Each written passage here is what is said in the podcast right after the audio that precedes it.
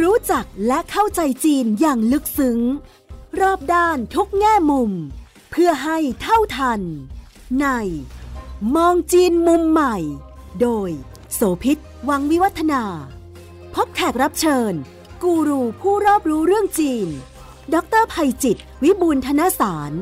รองประธานและเลขาธิการหอการค้าไทยในจีน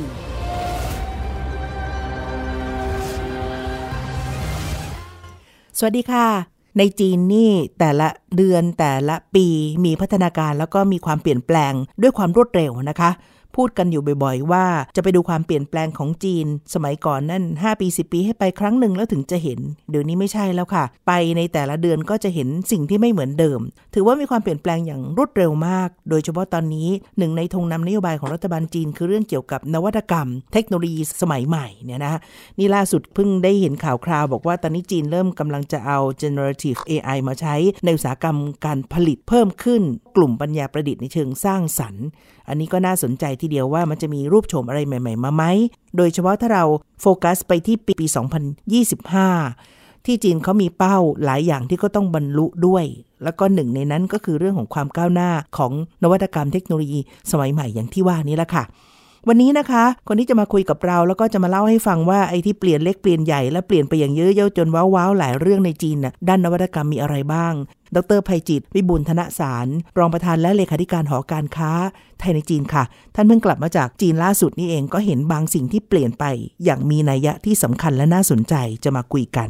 สวัสดีครับ สวัสดีคุณโสภิตแล้วก็แฟนๆรายการทุกท่านครับ ยังจำได้ที่อาจารย์เคยบอกว่าไปดูเนี่ยเมื่อก่อนบอกทุก 3 ปีและ 5 ปีเดี๋ยวนี้ทุกปีแล้วกลายเป็นทุกเดือนแล้วไหมคะที่จะเห็นความเปลี่ยนแปลงของจีนได้อย่างรวดเร็วครับครับจีนเปลี่ยนแปลงเร็วจริงเออๆนะฮะล่าสุดนี้อาจารย์ไปไหนมายังไงคะผมไปเซี่ยงไฮ้แล้วก็ต่อขึ้นไปจีหนาน ผมแวะไปพูดให้งานจีหนานทอล์กนะฮะของรัฐบาลเมืองจีหนาน ซึ่งเป็นเมืองเอกของมณฑลสานตงครับ ก็เลยถือโอกาสไปส่องนวัตกรรมใหม่ๆ ไปเรียนรู้ระบบนิเวศของจีนที่ผมคิดว่าบ้านเราเนี่ยทางฝ่ายบริหารหรือแม้กระทั่งทางภาครัฐภาคเอกชนเนี่ยเกิดคำถามสงสัยมามาเป็นเวลานานว่าเอ๊ะทำไมจีนเขาสร้างระบบนิเวศ ได้รวดเร็วแล้วทำได้ดีมีประสิทธิภาพมากเลยนะทำยังไงเราจะทำแบบนั้นบ้าง แล้วเห็นอะไรที่บอกว่าเป็นความเปลี่ยนแปลงที่น่าสนใจมากสำหรับรอบล่าสุดนี้คะ มีหลายสิ่งเลยที่ผมคิดว่าใกล้ตัวเราแล้วก็คาดไม่ถึงนะ อันแรกเลยเขาพาไปดูโรงงานผลิตรถราเครื่องมืออุปกรณ์หนักทางด้านการก่อสร้างทั้งหลาย ก็อาจจะนึกถึงพวกคัตเทปิล่าแบล็คโคเอยรถบรรทุกขนาดใหญ่ที่ไปใช้ในเหมือง ปรากฏว่าที่จี่หนานมีบริษัทชื่อหลินกง เป็นบริษัทที่เตรียมเข้าตลาดหลักทรัพย์สิ้นปีนี้เหมือนกันนะ เป็นกลุ่มบริษัทที่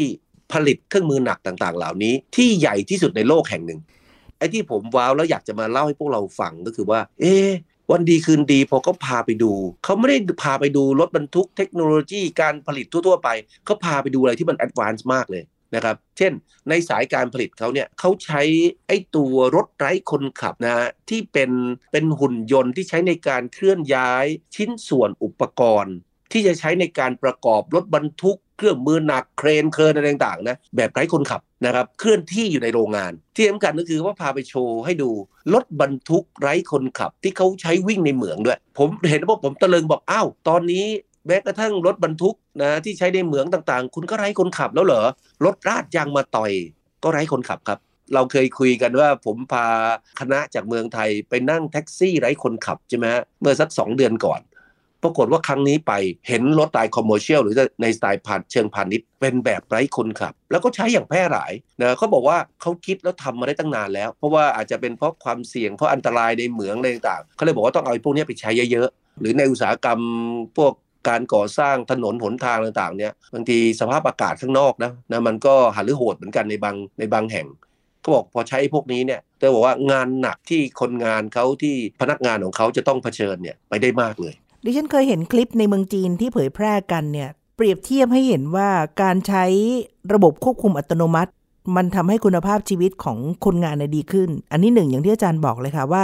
ลดความเสี่ยงของการเกิดอุบัติเหตุระหว่างการทำงาน บาดเจ็บล้มตายโดยเฉพาะงานเหมืองที่เป็นงานอันตรายมากๆ ต้องไปบุกป่าฝ่าดง แล้วก็ต้องไปอยู่ในที่สูงที่แคบหรืออื่นใดเนี่ยนะคะ อันที่สองเคยเป็นรายงานพิเศษที่พูดถึงเรื่องของคุณภาพชีวิตของคนงานก็คือว่างานสบายขึ้น เข้าไปอยู่ควบคุมในห้องแอร์เขาก็เหมือนกับคนที่ขับนั่นแหละ แต่ไปขับในห้องแอร์ในพื้นที่ที่มันปลอดภัยมากขึ้น สามารถจะไปทำงานได้ตอนเช้า แล้วกลับบ้านได้ตอนเย็น มีเวลาไปกินข้าวกับลูกกับเมียได้ แทนที่ถ้าเกิดว่าทำงานอยู่ในเหมืองแบบเดิม ก็จะไม่ได้กลับบ้าน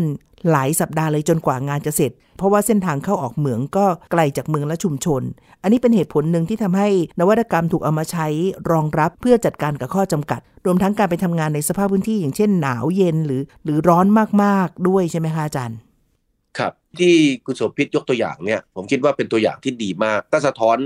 คนในเหตุผลและก็ข้อสังเกตที่ ทางฝ่ายจีนนะหยิบยกมาเหมือนกันนะแต่นี่มันมีเกร็ดบางอย่าง เมื่อกี้ผมเล่าให้ฟังไอ้ตัวรถไร้คนขับที่ไว้ขนพัสดุพันธุ์ต่างๆนะจากจุดหนึ่งนะของสายการผลิตไปยังอีกจุดหนึ่งอะไรก็มันนะน่ารักมากตรงที่ว่าเดี๋ยวนี้มันมีเพลงด้วยครับ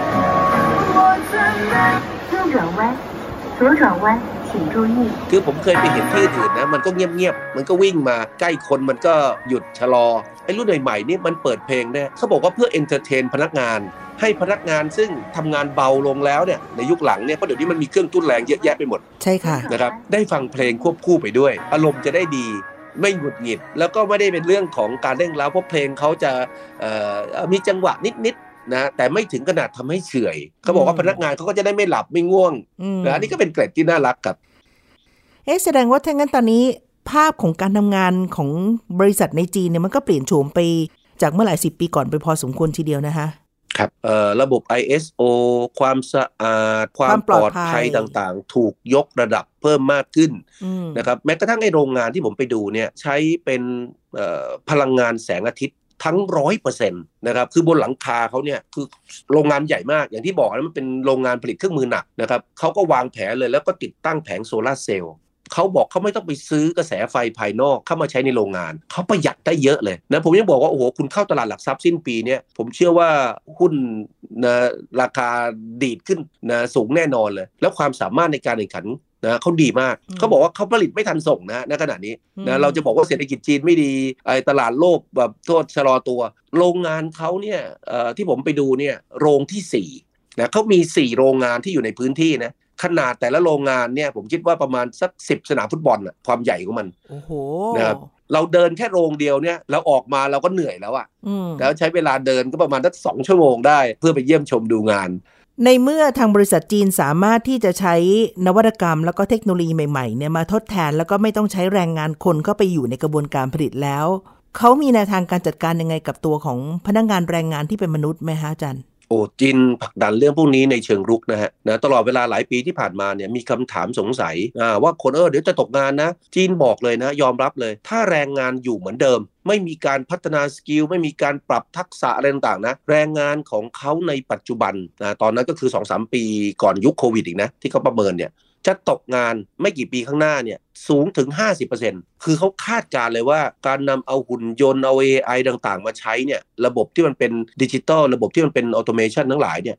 มันจะเกิดขึ้นอย่างกว้างขวางในเมืองจีน แล้วมันก็เกิดอย่างนั้นจริงๆนะครับดังนั้นเขาจึงเดินหน้าทำโครงการเช่น reskill upskill new skill อย่างที่บ้านเราพูดเนี่ยนะแต่เขาทำอย่างจริงจังนะคนงานนะว่าง่ายที่อยู่ในเมืองจีนเนี่ยเวลาคุณเข้าโครงการ มันเป็นเหมือนภาคบังคับที่คุณควรจะต้องทำมันไม่ใช่แบบว่าเข้าก็ได้ไม่เข้าก็ได้นะ เพราะไม่อย่างนั้นเนี่ยอนาคตคุณจะตกงาน รัฐบาลจีนก็จะว่าพอคุณตกงานเนี่ยคุณก็กลับมาเป็นภาระของภาครัฐ ต้องใช้คำว่ากึ่งกึ่งบังคับ ว่าคุณต้องเข้าโครงการแบบนี้ ใครเหมาะตรงไหน ก็เสียบเข้าตรงนั้น ใครชอบแบบไหนก็เข้าตรงนั้น ต่อไปมันจะเป็นแนวทางของการที่เป็นภาคกึ่งบังคับหรือบังคับแหละว่าแรงงานต้องพัฒนาตัวเอง เพราะไม่งั้นก็คือจะเสี่ยงตกงาน ซึ่งหมายความว่ารัฐจะไม่ได้อบอุ้มดูแลหรือดูแลได้ไม่ทั่วถึงอย่างนั้นใช่ไหมคะปัญหาเรื่องของ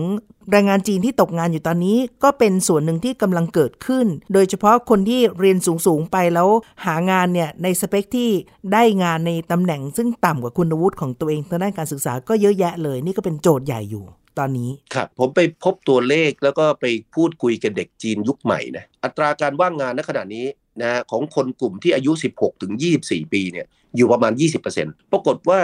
เด็กเหล่านี้นะมีความคิดเชิงรุกมากเลย เขาเตรียมตัวเพื่อจะเข้าสู่งานที่เขาจะมีค่าตัวที่สูงขึ้น เด็กจีนเหล่านี้นะฮะหนึ่งในสามคือประมาณสักสามสิบสามสิบกว่าเปอร์เซ็นต์ ที่เริ่มดาวน์โหลดแอปพวก AI เข้ามาใช้เป็นส่วนหนึ่งของวิถีชีวิตของเขา เพื่อเตรียมความพร้อมเขาในการเข้าสู่ตลาดแรงงาน แรงงานจีนในอนาคตที่เราบอกว่ามันไม่ใช่เป็นแรงงานไร้ฝีมือ และไม่ใช่แรงงานกึ่งฝีมือ ไม่ใช่แรงงานที่มีทักษะฝีมือสูง แต่มันจะเป็นแรงงานเทคโนโลยี หรือนวัตกรรมสูง นะครับที่น่าสนใจมากเลย อันนี้ก็ก็เป็นเรื่องหนึ่งที่ผมว่าประเทศไทยนะควรจะคิดและวางแผนเช่นเดียวกัน เด็กเขาเขาดาวน์โหลดมาเองนะเขาดาวน์โหลดมาศึกษาเรียนรู้เองนะประเมินแบบนี้แสดงว่าในกลุ่มเด็กรุ่นใหม่เนี่ยโอกาสในการตกงานอาจจะน่าห่วงน้อยกว่าคนที่กำลังอยู่ในช่วงยุคเปลี่ยนผ่าน ในรุ่นอย่างเราๆหรือว่ายุคก่อนหน้านี้ที่ยังไม่ได้ reskill และ upskill นะฮะคือถ้าเรามองถึงเลยต่อไปถึงเรื่องของความเป็นผู้ประกอบการ ฝังตัวเข้าไปอยู่ใน DNA เขาว่าง่ายเนี่ย เขาไม่เข้าสู่ตลาดแรงงาน เขาก็อาจจะเปิดธุรกิจของเขาเอง หรือเขาอาจจะร่วมทุนร่วมมือกับพักพวกเพื่อนฝูง เพราะเขาไม่ได้มีแค่ความรู้ในเชิงทฤษฎีหรือภาคปฏิบัติ แต่ตอนนี้เขาคือเอาเทคโนโลยีมาสอดประสานให้เขามีความสามารถในการแข่งขัน ในการพัฒนาตัวเองที่สูงขึ้นด้วยดังนั้นธุรกิจที่เขาจะทำก็อาจจะเก่งขึ้นดีขึ้นควบคู่ไปด้วยครับ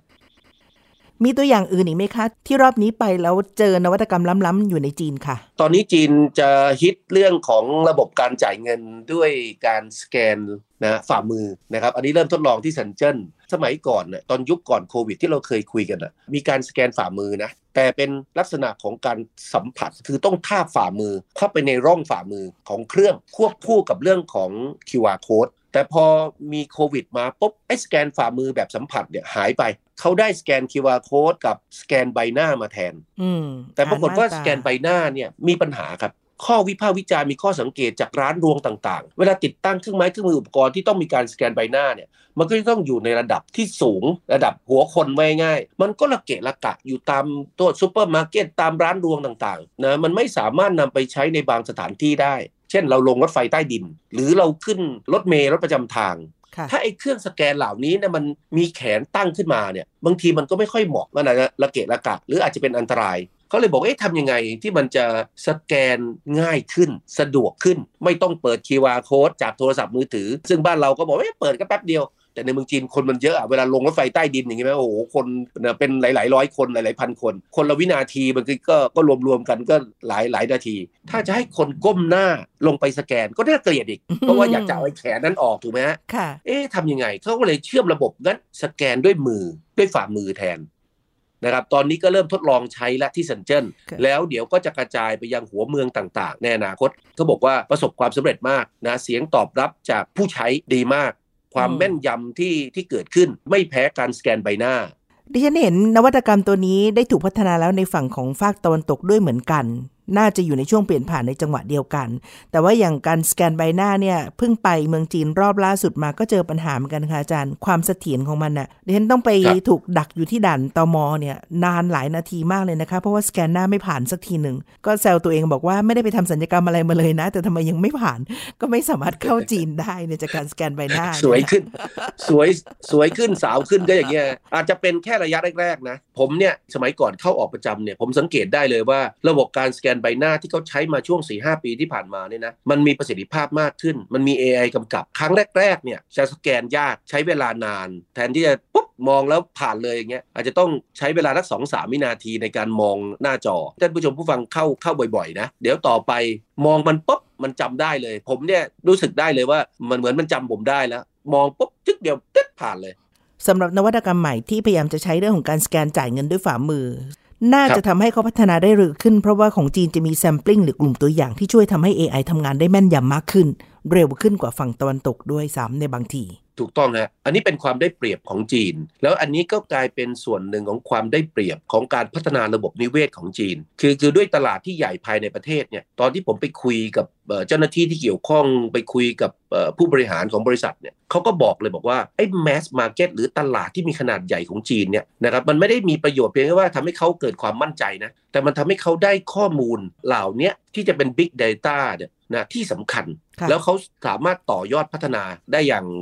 ราบรื่นนะครับแถมตลาดที่มันใหญ่เหล่านี้สร้างรายได้เขาเพราะว่ารัฐบาลจีนก็จะปกป้องตลาดไว้ในระดับหนึ่งนะครับทำให้เขามีเวลาในการพัฒนาสินค้าและบริการที่เกี่ยวข้อง แล้วก็ต่อยอดไปได้นะนำไปสู่นวัตกรรม แล้วก็ผลักออกไปสู่ตลาดต่างประเทศ ผมไปดูพวกหุ่นยนต์นะพวกหุ่นยนต์ก็มีถูกใช้เยอะแล้วใช้อย่างแพร่หลายเลยนะ เดี๋ยวนี้กลายเป็นว่าไปเมืองจีนเนี่ยผมว่าต่อไปเราจะคุ้นเคยหรือเห็นหุ่นยนต์กลายเป็นเรื่องปกติ เพิ่มมากขึ้นตามท้องถนนเราเห็นรถส่งของที่เป็นรถไร้คนขับนะเราเดินไปที่ไหนก็จะมีหุ่นยนต์ หรือว่าข้าวของซึ่งมันทำหน้าที่คล้ายๆหุ่นยนต์เป็นแบบอัตโนมัติเนี่ยเต็มไปหมดเลย เราไปทานอาหารตามร้านนะเดี๋ยวนี้อันนี้เป็นสิ่งที่กลับกันนะทำให้เรารู้สึกว่าเฮ้ยเราเราตกยุคไม่ได้นะ ถ้าเราตกยุคเนี่ยเราไม่มีข้าวกินนะสมัยก่อนเราบอกเราพูดภาษาจีนไม่ได้เราเราไปเมืองจีนแล้วเราโทษนะหิวตายนะตอนนี้เนี่ยทุกอย่างเข้าร้านอาหารนะสแกน บ้านเราก็มีไหมสแกนดูเมนู ใช่ มันเป็นแนวโน้มใหญ่ซึ่งในเมืองไทยเราก็ใช้อยู่บางส่วนแล้วเหมือนกัน แล้วอันนึงที่ผมชอบนะเขาใช้ QR code เดียวกันสำหรับการสแกนดูเมนู แม้กระทั่งการสแกนจ่ายเงิน ก็มองที่เมนูนั้น ก็เป็นเรื่องเอ๊ะเขาพอผมจะจ่ายเงินก็บอกอ้าเรียกเขามามามาเก็บตังค์เขาบอกว่าสแกนเลยแล้วก็งงว่าเมื่อกี้สแกนเนี่ยเราสแกนดูเมนูนี่เอ๊ะถ้าพอสแกนครั้งต่อไปปุ๊บ มันขึ้นมาเลยนะให้เรากดยอมรับจะจะให้เราจ่ายตังค์อะค่าใช้จ่ายเป็นเท่านั้นเท่านี้ คือมันรอเราเลยนะทันทีที่เราติ๊กสั่งอาหารต่างๆมา แล้วอาหารพอมาเสิร์ฟเนี่ยพนักงานเขาจะกดยืนยันว่ามาเสิร์ฟแล้ว ราคามันก็จะตั้งไว้เรียบร้อยเลยว่าเดี๋ยวโต๊ะเนี้ยมีค่าใช้จ่ายเท่าไหร่ ทันทีที่เราสแกนเนี่ยมันเข้าสู่ระบบตรงนี้ แล้วก็จ่ายเงินเพราะฉะนั้นราคามันก็จะปรากฏขึ้นมาทันทีเลย ไม่ต้องถามว่าตัวเลขอยู่ที่เท่าไหร่ถูกไหมคะอาจารย์ ถ้าเขาทาให้มันจบในคราวเดียวเลย เราไปใหม่ๆเนี่ยเราก็โต๊ะในแบบคนไทยนะก็เรียกใช้บริการนู่นเรียกใช้บริการนี้โต๊ะแต่ละโต๊ะเขามองเรา ว่าไอ้โต๊ะนี้เนี่ยเดี๋ยวเรียกไอ้นั่น เดี๋ยวขอไอ้นี่นะเดี๋ยวถามไอ้นั่นเพราะคนจีนนะเดี๋ยวนี้พนักงานนะลดลงไปเยอะเลยครับนะเมื่อกี้เราคุยเรื่องของการว่างงานของของคนงานนะบ้านเราเนี่ยสมมติว่าพนักงานคนหนึ่งเนี่ยอาจจะดูสักห้าโต๊ะเจ็ดโต๊ะนะ ในเมืองจีนเนี่ยเดี๋ยวนี้โต๊ะเขาห้าสิบโต๊ะเนี่ยมีพนักงานแค่สามสี่คนเองนะ เพราะทั้งหมดมันอัตโนมัติหมด เพอเพอเวลาส่งของนะ ส่งอาหารมาที่ที่นั่นนะ ยังเอาหุ่นยนต์มาส่งเลยครับ ไม่ใช่พนักงานถือไปแบบสมัยก่อน แล้วมาสะดุดหกล้มแถวโต๊ะเรานะก็ใช้หุ่นยนต์มาเลยครับ อ่า ค่ะ ในอีกเรื่องหนึ่งนะคะที่เรียกว่าโฉมเปลี่ยนไปแล้ว แล้วก็จะเป็นแนวโน้มที่ใช้กันมากขึ้นมากขึ้นเรื่อยๆนะเมื่อสักครู่ผมบอกผมไปโรงงานที่จีนนานเป็นโรงงานผลิตเครื่องมือหนักใช่ไหมนะเครื่องมือก่อสร้าง ผมไปอีกโรงงานหนึ่งเป็นโรงงานผลิตพวก สารเคมี จะเรียกว่าสารเคมีไฮยาลูรอนเอซิดผลิตภัณฑ์เครื่องสำอาง พวกสารบำรุงชุ่มชื่น ในกลุ่มของความสวยความงามและบิวตี้ในกลุ่มนี้ใช่ไหมคะคือมันเป็นสารตัวหนึ่งที่เติมสิ่งต่างๆ เหล่านั้น ที่เมื่อสักครู่คุณสมพิษว่า แต่มันไม่ได้ใช้แค่นั้นนะมันสามารถใช้กับสินค้ามากมายสารพัดในวงการยาเนี่ยเขาไปดูศูนย์วิจัยและพัฒนาเขาเขาพาไปดูสายการผลิตเขา ซึ่งทำสินค้าหลากหลาย แล้วท้ายที่สุดตอนจะเดินออกเขาพาไปดูผลิตภัณฑ์ ที่แปรรูปโดยใช้สารของเขาเนี่ยปรากฏว่าโอ้โหเฉพาะสินค้าที่เข้ามาโชว์นะผมว่าต้องมีสัก 2,000 SKU คือเต็มไปหมดเลย ยายาสีฟันข้าวของเครื่องใช้เครื่องประทินผิว อะไรต่างๆ เหล่านี้มาสมาสนานะพูดถึงความความนุ่มชุ่มชื้นนะมาสนาเฉพาะมาสนาที่โรงงานนี้ชื่อชื่อบลูเมชเนี่ยนะบลูเมชไบโอเทคเขาเขาผลิตเนี่ยเขาผลิตให้กับ 200 200 แบรนด์ นี่ขนาดแค่สินค้าตัวเดียวนะ แล้วเขาทำเยอะแยะไปหมดเลย แม้กระทั่งน้ำดื่มครับ เราจะไปนั่งนึกไปว่า เอ๊ ดื่มน้ำเนี่ยแล้วทำให้หนุ่มสาวขึ้นเนี่ยไอ้นี่เป็นตัวหนึ่งนะที่สามารถทำให้เกิดได้ เดินจนสุดตอนจะหมดการดูงานเขาเอาแก้วเล็ก ๆ มาแจกทุกๆคน แล้วเขาบอกว่าไงรู้ป่ะไอ้แก้วเล็ก ๆ เนี่ยมีความเข้มข้นของไอสารไฮยาลูรอนเนี่ยสูงกว่านะคือถ้าเปรียบเทียบต้องกินน้ำสามขวดน้ำที่เขาแจกตอนต้นเนี่ยนะครับปรากฏว่าผมบอกว่าเราต้องขอกินสักห้าแก้วนะเผื่อจะได้แต่งตึงขึ้นมาบ้างได้ผลไหมคะ ออกมาจากโรงงานอายุเราไปสิบปีไหมคะ เดี๋ยวเดี๋ยวคราวหน้าคราวหน้าเจอคุณสมพิษอาจจะจำกันไม่ได้ แต่น่าสนใจมาก ที่น่าสนใจอีกอย่างหนึ่งก็คือว่านวัตกรรมต่างๆ เหล่านี้เนี่ย เดิมไม่ใช่จีนเป็นคนคิดค้นในอดีตนะย้อนกลับไปหลายร้อยปีก่อนเนี่ยก็เป็นคนในยุโรปอะเยอรมันบ้างฮังการีบ้างนักวิทยาศาสตร์เหล่านั้นเนี่ยเป็นคนศึกษาค้นคว้าเลยต่อไปยังประเทศอื่น ๆ ญี่ปุ่นก็ดัง สหรัฐอเมริกาก็มี แต่กลายเป็นว่าจีนก็เข้าไปศึกษาตอนหลัง ผ่านไปแป๊บเดียวครับ วันนี้โรงงานเนี่ยกลายเป็นศูนย์วิจัยพัฒนา และศูนย์กลางการผลิตไฮยาลูรอนแอซิดที่ใหญ่ที่สุดในโลก โอ้โห แบบเห็นแล้วแบบตะลึงเลยเขาทำแค่ 10 ปีเนี่ยเขาก้าวกระโดดขึ้นมา ย้อนกลับไปนะครับในด้านหนึ่งรัฐบาลก็ส่งเสริมอย่างจริงจังเข้มข้นนะเขามีนโยบายชัดเจนในเรื่องเหล่านี้ เขาให้การสนับสนุนอย่างเต็มที่ อันนี้ก็เป็นโจทย์เป็นการบ้านของบ้านเราเหมือนกันนะค่ะเวลาเราอยากจะพัฒนาเนี่ยเราพูดถึง EEC เราเรามี S curve 12 อุตสาหกรรมเป้าหมาย แต่เราไม่ค่อยมีมาตรการในการส่งเสริมอุดหนุนอย่างจริงจังอืมแต่เขาเนี่ยไปสุดขั้วเลย เป็นประเด็นที่จะคุยกับอาจารย์เรื่องนี้ด้วยว่านี่คือหัวข้อที่เราจะคุยวันนี้ค่ะว่า เราเห็นพัฒนาการและความเปลี่ยนแปลงอย่างรวดเร็วของจีนเนี่ยมันไม่ได้เกิดจากเจ้าของบริษัทมีสตังค์อย่างเดียว หรือว่าจะมีการซื้องานวิจัยใหม่ ๆ มาเพื่อลงทุนในธุรกิจของเขา แต่มันมีก็ระบบนิเวศ แวดล้อมที่ช่วยด้วย4ี่ห้าตัวอย่างที่อาจารย์ยกเมื่อสักครู่เนี่ยค่ะ มันไปได้เร็วแบบนี้ ด้วยปัจจัยอะไรจากฝั่งของทาง รัฐบาลจีนที่เขา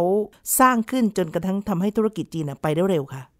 ผมคิดว่าสิ่งแรกที่ชัดเจนเลย คือนโยบายที่มันเข้มแข็งมีความชัดเจน คือในระบบในเมืองจีนเขาเนี่ยการเมืองนำเศรษฐกิจอย่างที่เราพูดกันมาเสมอ โดยลักษณะดังกล่าวเนี่ยมันก็นำไปสู่การกำหนดนโยบายและมาตรการส่งเสริมที่มีความชัดเจนและจริงจังส่งผลทำให้เอกชนที่จะเข้ามาลงทุนเนี่ยเกิดความมั่นใจ เพราะรู้ว่าจะเข้าไปทำพวกนี้เนี่ยข้อมูลต่างๆ ที่ป้อนให้ภาครัฐ แล้วรัฐไปกำหนดเป็นนโยบายกำหนดมาตรการเนี่ยมันจะนำไปสู่การพัฒนานวัตกรรมต่างๆ เหล่านั้น อาจจะมีแผนการพัฒนาเรื่องของหุ่นยนต์บาลเขาก็จะมั่นใจว่ารัฐบาลเนี่ยจะปกป้องตลาดหุ่นยนต์ภายในจีนนะตลาดหุ่นยนต์ภายในจีนนะในอีกส่วนหนึ่งมาคุยกันเรื่องตลาดภายในประเทศ คือความใหญ่และเติบโตเร็วเนี่ยมันทำให้ตลาดเหล่านี้มันไวแบรนด์มันมีสีสันมันขยายตัวมันเติบใหญ่อย่างรวดเร็ว มันก็ยิ่งทำให้เกิดสีสันของการพัฒนาด้านนวัตกรรมที่รวดเร็วขึ้นเราคุยกันเรื่องคนก่อนหน้านี้ รัฐบาลก็มากระตุ้นมาพัฒนาคน เขาก็อยากให้คนของเขาได้เก่ง เพราะว่าถ้าคนของเขาเก่ง บริษัทที่จ้างคนเหล่านี้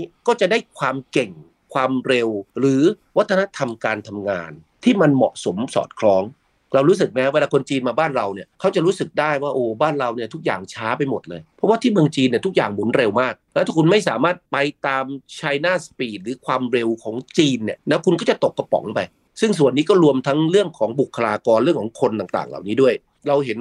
จีนพูดถึงเรื่องสิ่งแวดล้อมใช่ไหมโอ้โห ไปตอนนี้ยิ่งจีนหนานนะ ผมตกใจเลย 10 ปีที่แล้วนะ ผมไปเนี่ยเมืองเมืองมึนมันทึมๆอะภูเขาที่มีอยู่ เมืองเขาจะภูเขาล้อมสามด้าน ไม่มีต้นไม้ ราะนั้นมันก็เห็นเป็นสีเทาๆ ยิ่งแสงสว่างไม่ค่อยไม่ค่อยทั่วถึงในยุคนั้น ก็รู้สึกว่าโอ้โหมันไม่ค่อยเจริญ มันไม่น่าแต่ผมไปครั้งนี้ครับผมตกใจเลย เปลี่ยนใหม่หมด ปลูกต้นไม้หลายแสนต้นในเมืองเขาเขาถึงขนาดเขากล้าประกาศว่าจากเมื่อ 10 กว่าปีก่อนเขาเป็นเมืองที่ทึมๆนะเมืองสีเทาไว้ง่าย วันนี้เนี่ยเป็น Green City เขาเป็น City of Spring ที่คุณสามารถไปดูใบไม้เปลี่ยนสีได้ โดยไม่ต้องออกไปนอกเมือง คือเขาเปลี่ยนสีในเมืองเลย เพราะเขาปลูกป่าในเมือง นะนี่ก็จะเป็นเอ่อเมืองในป่าและป่าในเมืองอีกอีกต้นแบบหนึ่งของมณฑลซานตงเขา เรายังเห็นตึกเขาอธิบายตึกให้ดูเนี่ยเขาบอกว่าไอ้ตึกที่เขาสร้างขึ้นเนี่ยวัสดุที่ใช้นะเป็นวัสดุพิเศษที่ดีต่อสิ่งแวดล้อม ไม่คลายความร้อนไม่คลายคาร์บอนไดออกไซด์ต่างๆ คือพอมันเย็นสบายอะ